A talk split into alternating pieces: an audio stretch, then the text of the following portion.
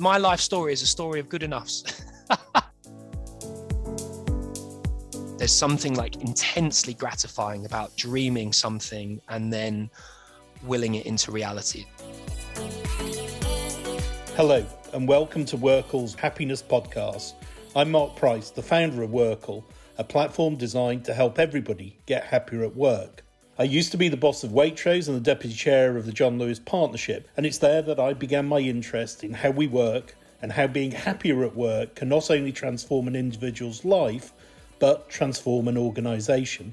On this podcast, I find out how happy people really are at work and discuss what steps they take to get happier. In this edition of the Workplace Happiness Podcast, I'm really pleased to be joined by Rob Lydiard. Now, Rob started off his business career as a lawyer. Uh, he worked for Eversheds LLP in London and Shanghai, but he left that to become an entrepreneur and has set up a fantastic uh, app called Yapster, which helps businesses better communicate with their employees. Now, I'm really keen to find out from Rob all there is to know about being a corporate lawyer, but more importantly, why he decided to change direction. Rob, uh, it's great to have you on the podcast. Let's start off with your early days before you went into the law. Um, what were you like at school? Oh, wow. Um, excitable. Um, I. I played. Uh, it's funny actually. So I, I my my my mum was secretary to an accountant, right? And so her dream for me since I was a little boy was to be her boss.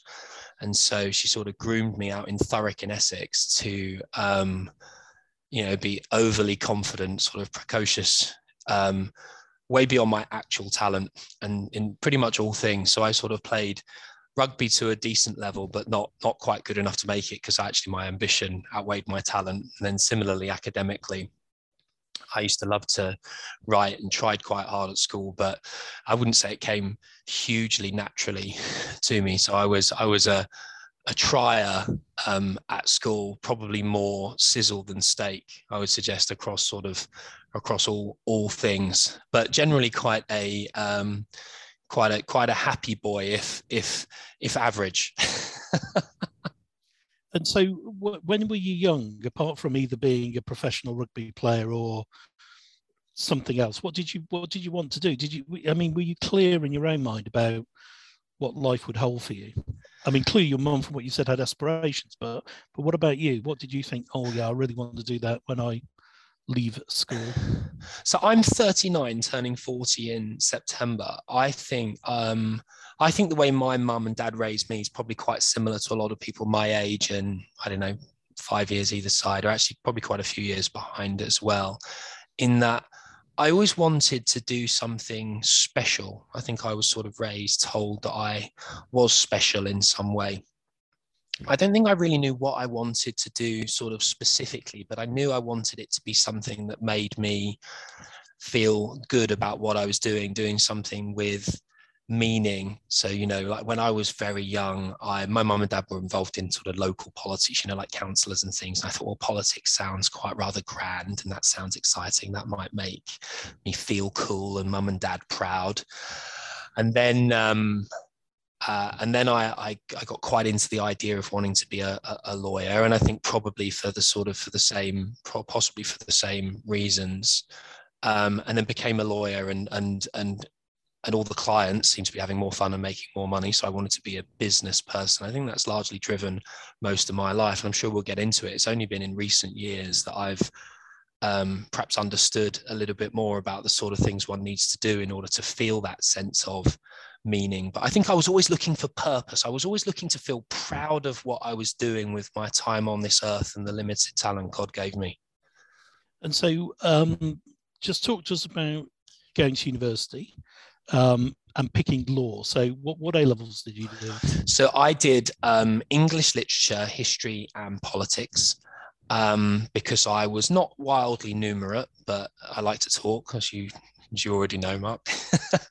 um, I um, I actually it was interesting. I worked at I worked at Gap in the late nineties, early noughties in Lakeside in Thurrock, and I was working on the fitting room chatting to anybody that came through really. But i was talking to a woman once who was trying on jeans and her long uh, her her husband was was waiting. And he started chatting to me while where we were, she was trying on a, a new pair.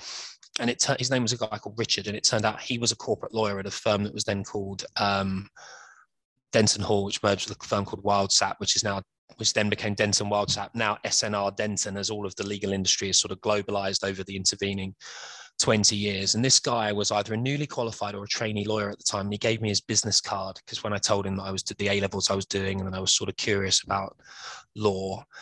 Um, and he um, he went to Hull University, and he laughed when he told me because I didn't know whether didn't know which universities were good or bad really, other than Cambridge, which I probably didn't have the confidence to apply to. And he said, Hull University is not a great university, but it is a university where some law firms were happy to recruit from, including the one that I ended up joining. And I thought, geez, that is that is cool as hell, right? This guy's a corporate lawyer. He's going to buy me a sandwich um, and talk to me about how one becomes a corporate lawyer. And um, and and I did actually take him up and went there because again, my mum had groomed me from birth, right, to like see an opportunity and grab it with both hands. and uh, so I went up to see this chap, and he just talked about the, the, the law schools that they recruited from and it turned out there were quite a lot of actually quite accessible universities. And so i ended up going to uea university of east anglia. It's got a good law school. Um, not top top top but but but good enough and that was the key. My my life story is a story of good enoughs. So and uh, went there and that's and then they, I, I applied from there so tell us about doing law. When I was at university, uh, people doing law had to work really hard and didn't seem to have as much fun as the rest of us. Is that, that true when you went? Uh, yes. Yeah, and I, I, I, um, I did actually work really hard. I didn't get a first class degree. I really wanted one. I got, an, I got a, a sort of highish two one. My view now is if you're going to get a highish two one, you might as well get a low two one and have more fun. But um, but I think with law, you do actually need to read the underlying material generally. I think there are other courses where if you've got raw intellectual horsepower, you can you can get the principles and then score top grades. I think in law that's less so. You sort of either understand the case, you know the cases, or you don't. You can follow the logic or you can't. And some of that just does require some time spent, you know, reading that material. Unless you're um, sort of Good Will Hunting type didactic you know blessed with that type of memory. So yeah no i did i did work really hard. I mean i'm being sort of perhaps false modest. I like i um you know i was i i i, I really wanted to go there. I sort of got in there. I didn't get the grades i wanted at a level but again I, they, they let me in. Um, i think i got aac and uh, i needed aab and they let me in anyway. And um yeah and i spent loads of time in the library. I'm sure i studied wildly inefficiently you know like to put if you put in as many hours as i did probably should be able to get the grade that you're gunning for but i didn't and but it was a good lesson in grit. So what would you say to anybody who was thinking of going to study law? My advice would be um, oh, oh that is a big question. Um, my my advice would be that well, it depends. If you're going to take on debt to go there, meaningful debt, and if that's going to make a difference to your life chances, depending on the you know where you're from and the, the circumstances that you that you're in, I would say don't do it if you think it's your ticket to being a corporate lawyer um, without doing the preparatory work. So um, it turns out, like most things in life, including in in business, you um, you can massively increase your chances by getting to know the right people and you know like people like to say oh, it's not what you know it's who you know. There's some truth in that but like with the internet you can get to know pretty much anyone. And m- lots of people that have been very successful in life are surprisingly open to helping people up because folks that have had tremendous success generally can generally recognize they had some help getting there and they usually therefore want to sort of pay the universe back for that. And if you reach out to successful people, you'd be surprised that of 100 successful people, a higher percentage than you think will give you a hand if they can do so. And so I would say if you want to be a lawyer, a corporate lawyer, you probably should go and meet some lawyers before you sign up for three years of paying at law school and the associated cost of doing that. Because if, if, you, if, yeah, if you don't, then there's no point doing the work. And I was going to say, if you had your time again, would you do law again? No. What would you do?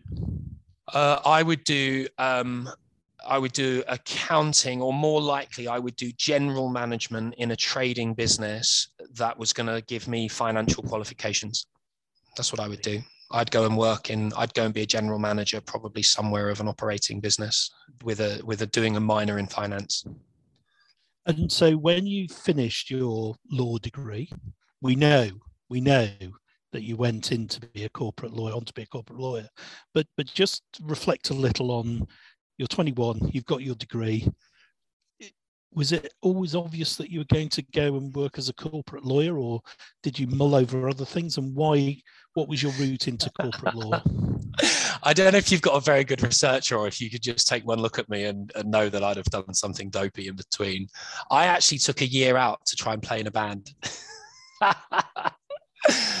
because I thought that would be fabulous and similarly would help me fulfill my life mission to do something wonderful but again, it turns out that I'm a pretty crap guitarist and, and uh, not particularly good at picking bandmates from a talent perspective either. But it was great fun. We bought a transit van and decked it up and booked our own gigs and went playing. It was it was that was quite an entrepreneurial experience actually. So no, I did that, then realised that um, being a struggling musician is actually not quite as fulfilling as one might imagine, and went back to law school.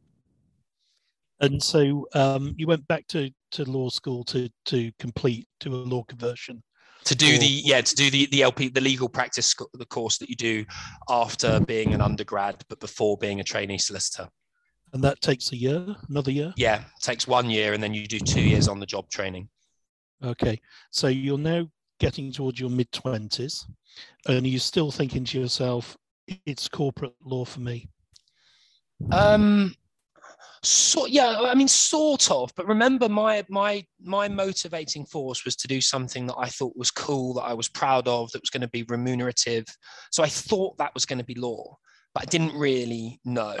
Um, so yes all the time up until i really joined the law firm and it was then that i joined the law firm that what hit me was that um, it's a, I don't want to sound dismissive because I've got wonderful friends in law and there are people that love being lawyers and they're very, very successful in every measure good families, nice houses, good holidays, whatever. Right. So I'm not dismissing it.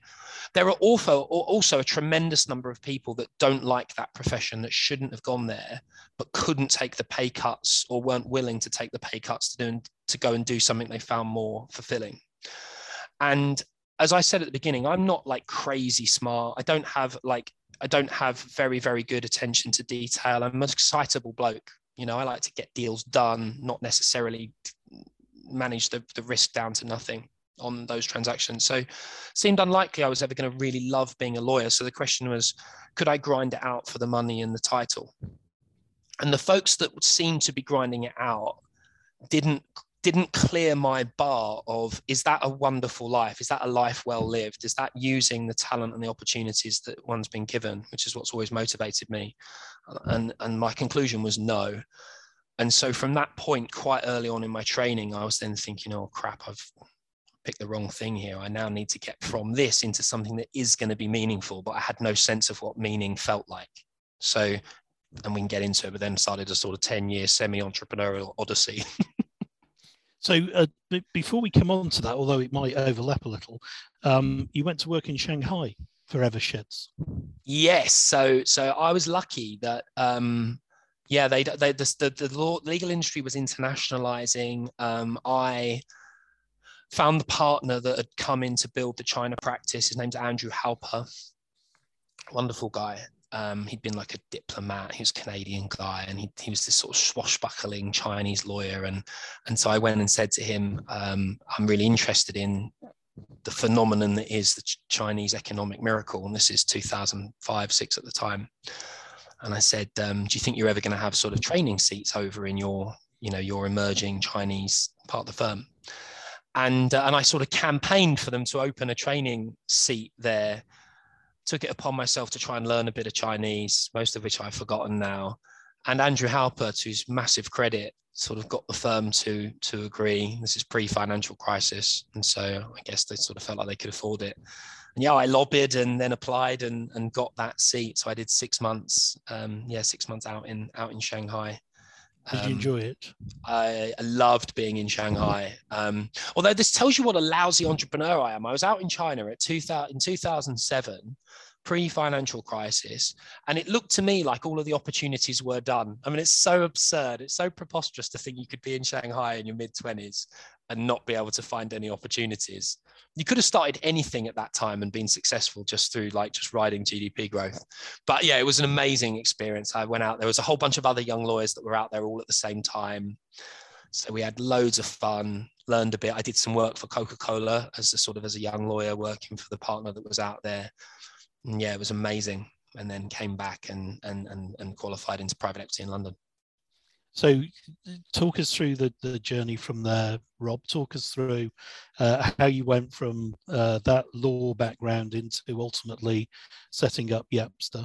So, um, so, so there's a type of financing called private equity, which I know you'll know well, Mark. But for listeners that don't know, so private equity is where um, um, wealthy people put their money into um, into it, through managers like a fund will go and buy companies.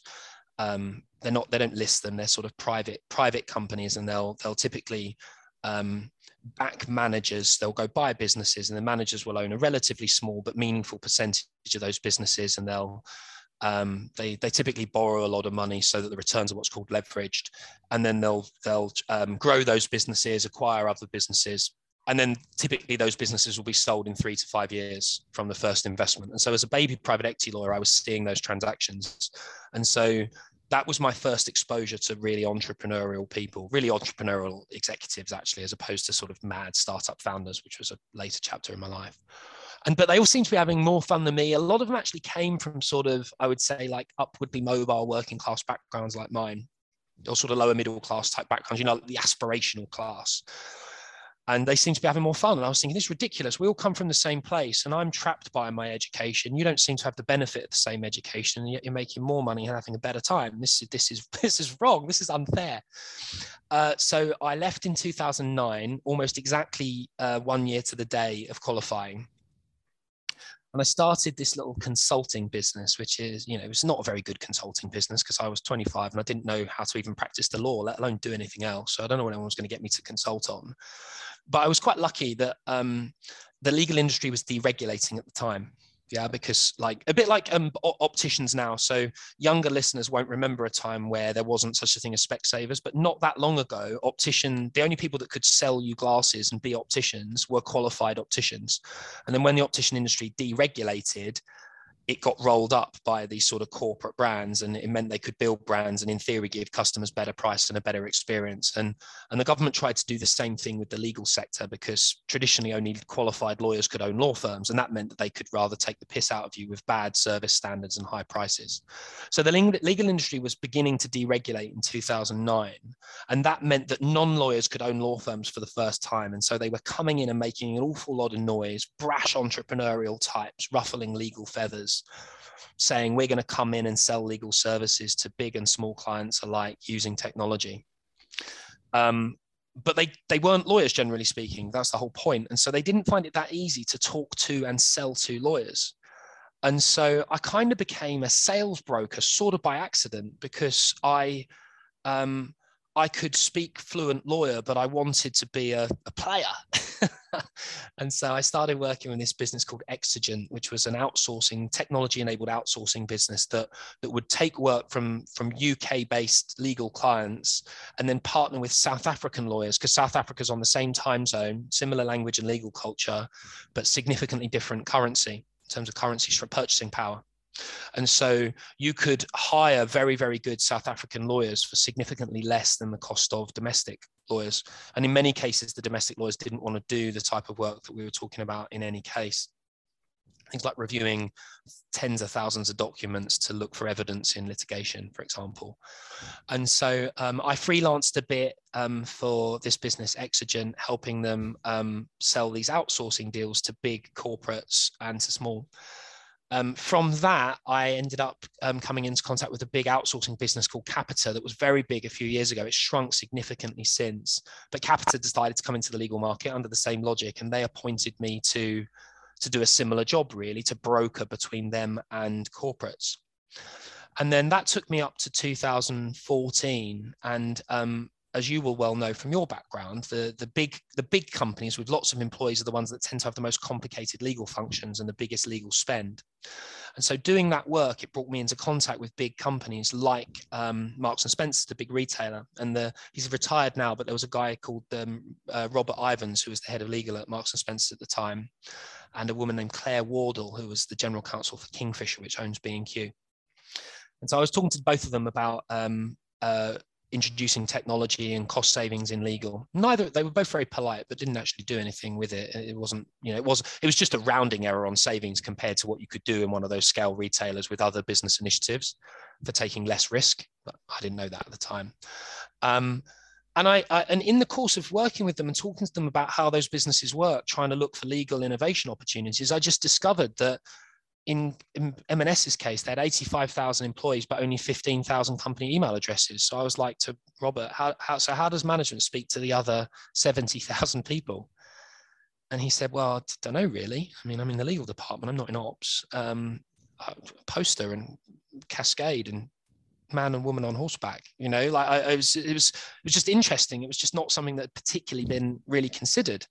And so um, I went and looked, just went into some stores shopping and just chatted to some of the people. And it was clear that they were all beginning to build their own local networks on their own smartphones, just like little groups of colleagues talking to each other. And because I had been a lawyer and was still working in that space, I knew that the GDPR, the General Data Protection Regulation, was coming. And, and, and I thought it was going to be a real problem that big companies were continuing to sort of unofficially but deliberately, because the, the administrators were generally managers, um, were using these consumer networks that were giving all of their colleagues' personal phone numbers away to every other colleague that joined, which is personal data, and technically under the GDPR, that you know that's arguably a, a problem. And so, um, so I thought, crikey, I think there's an opportunity here to create a secure mobile network for these folks that haven't ever been given a corporate email, which it turns out is about 80% of the world's frontline workforce, which is about 2 billion people out of three. And uh, called my co-founder Craig, who became my co-founder. He's the cleverest man I know. He did go to Cambridge and he did get all the top grades and didn't have to work that hard to do it. Can build anything you can imagine. I said to him, mate, I think half the economy runs on like consumer apps. Fancy having a go at building something they can afford and control. And um, and off we went. We we raised a bit of money from a guy I went to university with, and we've been suffering ever since. and so, so so tell me, what's it like for people out there who are thinking, I think I've got a good idea, and they're thinking of checking in their day job and doing what you do? What's it like? What are the good things and what are the challenging things? Um, the the enormous sense of pride you feel at a dinner party or a family bash, someone you don't know, like a friend of a friend, when they ask you what you do, and you you say, oh, you know, I work for a really small technology company. And they say, what do you do? And you say, oh, well, like it's, you know, mobile messaging for frontline people. And they say, oh, that's pretty cool. Who do you work for? And you say, Caffè Nero, Krispy Kreme, Next, Brewdog, Marston's. You know, you reel off these brands and you're not trying to be a muppet, but, you know, you, you obviously know that they're brands that they know. Um, that passes that test I told you as a child yeah like and there's loads of bad stuff that we'll come on to but that feels good. It's it's like mum mum look at this painting i did you know or this poem that i wrote or this medal that i just won. There's something like int- intensely gratifying about dreaming something and then willing it into reality as, as, as you well know from from from the things that you've done. Um, that is amazing and i i um i think everybody should have a bit of that in their lives it doesn't need to be starting a business. You can write songs or do painting, and there's lots of things you can do that give you that sense of pride. I'm just about to have my first child, and my my my friends that are ahead of me in that they say, yeah, my friends that are ahead of me, they say, listen, it's love, it's really cute how you talk about your business, but wait till you're wait till you're growing a little human being. but that yeah that sense of pride is is is, is really magical the, the the the hard part of it is um it, it's much easier to have a vision than to execute a vision and in the early days, but probably forever, but very much in the early days, every night you go to bed with the your reality being materially worse than your vision and you have to you have to live with and explain the delta between the two and you've raised money sometimes, you've hired people, you've sold things to customers, and you've sold them the vision in good faith, and then you've delivered them your product or service. And when there's a gap between those two things, that can take you to some terrifically dark places. And also when when it's hard, you you don't know if you're failing because your vision is wrong or because it's not finished yet. And that is incredibly difficult as well, because then you have to decide whether to go forward or to go back or sideways. and there's no signposts. what does it take to keep going then? Oh, um, there's this thing I love called the Stockdale paradox that um, Jim, Jim, the author Jim Collins um, uh, uh, made popularized. I can't remember what Collins book it was. I don't know if it's Good to Great or something like that. It's one of those very famous sort of 90s, early noughties Jim Collins management books. Stockdale paradox. This guy Stockdale was um, a long-standing prisoner of war and he got captured by the enemy and he was in this this camp this this this prisoner of war camp for, for years. Like people starved various people came in and, and didn't survive but he did and led quite a large group of people to survive as well. And he said the, the people that didn't make it were the, were the ones that, that um, the optimists. He said because the thing about the optimists is they would say come on come on chaps let's keep it together. We're going to be out next month, or let, we're going to be out next quarter. And of course, next month comes, next quarter comes, next year comes, and you're still not out. And at some point, that breaks the spirit of the optimist. And what Stockdale said is he said, um, you have to be willing to psychologically to survive that experience. You have to be willing to peer into the darkness and face the unadulterated truth of your situation right so you have to be you have to have the courage and the willingness to face the absolute truth of your reality without ever losing the faith that you'll prevail in the end. Amazing, right? And so I think it's the same. I think it's like, I think it's the same thing. I think you just say, God, this is, this sucks. but, and, and all of this stuff is bad and it is bad. And I'm not going to tell myself it's not bad because I need to fix it. But when I fix it, uh, it things are going to turn and if other bad stuff happens, which it probably will, I'm going to fix that too. and so, how how do you feel now? Sort of eight years of being an entrepreneur. Would you say to people out there, go and do it? Would would you? I mean, what advice would you give people? Um, I would say I would sort of probably, I would probably, if I was going to offer that advice, and who am I to give such advice, but like I would say, if I was going to give the advice, it would probably be slightly broader than entrepreneurship and say whatever you think your calling might be. If if you really feel that in your bones, then you should do that. And like if you really, really believe you should be an artist, then you should be an artist. And that means you might need to do part time work in addition to that to pay your rent and feed your children and do all those other things that you also need to do because you also, if you want to be a parent or whatever and you want to live in civilized society, you probably do need to be able to pay for shelter.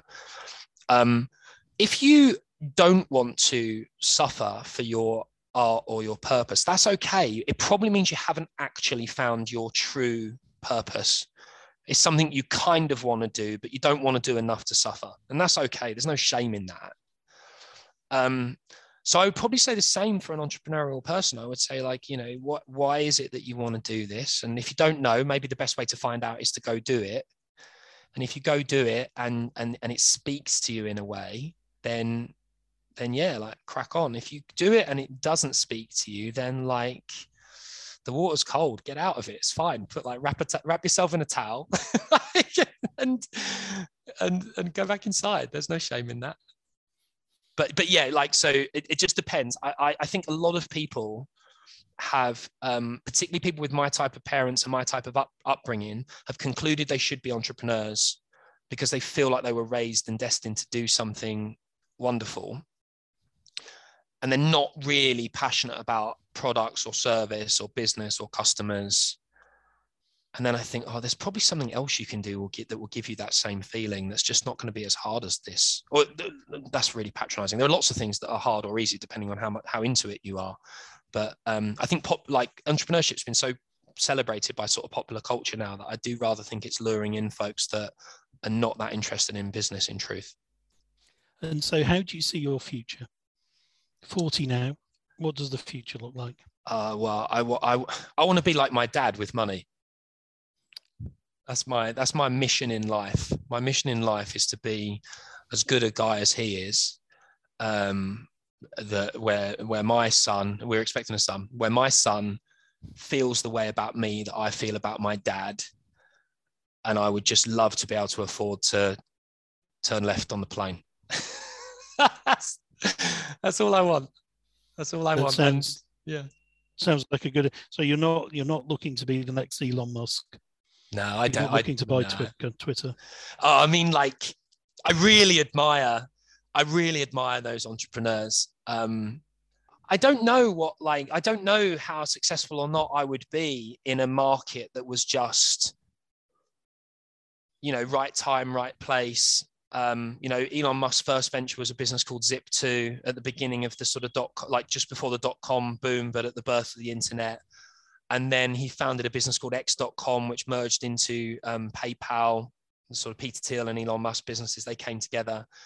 Um, and they did fantastically well. They had to really grind and hustle, but of course, they they created um, email money at the same time as eBay had just got to massive scale, and they um, their home run came from providing payments for auctions on eBay, and eBay could never quite get their own payments right for reasons I won't bore you with.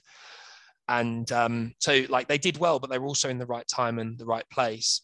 And then, you know, Elon Musk's amazing thing is that he, each win that he's had, he's then rolled into a bigger vision, and then he's he's executed it really well. Um, I don't think I have his talent or vision at all, but I also have never um, found myself riding like a tidal wave. And so I think part of entrepreneurial success is situational. It does depend on the wave that you put your surfboard on. That, you know, like some of it's the skill of the surfer and some of it is the strength of the wave. And I, I, I and so I don't know. I don't know what waves are in the ocean ahead of me. Um, might catch a mega one and and I might surprise myself so I don't know. I sort of I feel like you got to make that. You can tell I love a crap metaphor. I think like you you just got to you got to do the best job on the wave you're riding. You can't stress out about if the waves are better in Bali, you know. And one last question for you, Rob. Um, obviously, you do lots of work with businesses. You help them with their communication uh, with frontline workers for Yapster. Um, but what's your view about the future of work? How do you think work's going to shape up over the next 10 years? Well, this is why I love your your work. Um, it's how we connected. Like I, I think that um, people are telling us in the workplace that they want different things from the working experience, actually. And what I suggested about wanting meaning from the things I do in life, um, I think is broadly reflective of the generations that have followed me into the workplace. Different details, but nuances. And so, um, our mission at Yapster is to make work meaningful. We say brackets, or at least not suck. And um, and and we think that um, great leaders can can do that, right? Great leaders can sort of suit, can energize the people that are working for them for a long time or a short time, to feel connected with the people that they work with and the thing that they're doing, to make that time sort of pleasant, enjoyable, and ultimately productive and profitable. And so I think the future of work is becoming more like the recent past, or maybe like 50 year past of politics, if that makes sense. In that, like, I think that employees have moved from being sort of captured souls to more like consumers, where consumers can just switch product affiliations whenever they want. I feel like employees can rather switch employers in the same way. And so we're having to lead them in the same way as we might market to the general public, recognizing that there are low switching costs for the customer. And that's a bit like chasing votes as a politician in a funny sort of way. Like, I'm not saying we should all be sort of, you know, doing some of the disingenuous stuff that some model, politicians have been guilty of. But the good ones, and a lot of them are still really good and sincere, sort of have this deference for the voter, you know, and they know they can only achieve great things in society by getting voters to follow them and then building consensus amongst the, their fellow leaders of society and politicians and you know and then hopefully they'll change the world sort of through that. And I feel like the, the modern workplace is much more like that, right? You have to set out your stall, get your electorate, i hire people that buy into your vision, and then you got to bloody well lead them. And if you don't, they'll leave, or they'll at least do nothing. um, and I think that's really interesting. I think that that's going to last the remainder of my career. Um, and teaching leaders to really lead, whether you use digital communications like Yapster or not, is super interesting.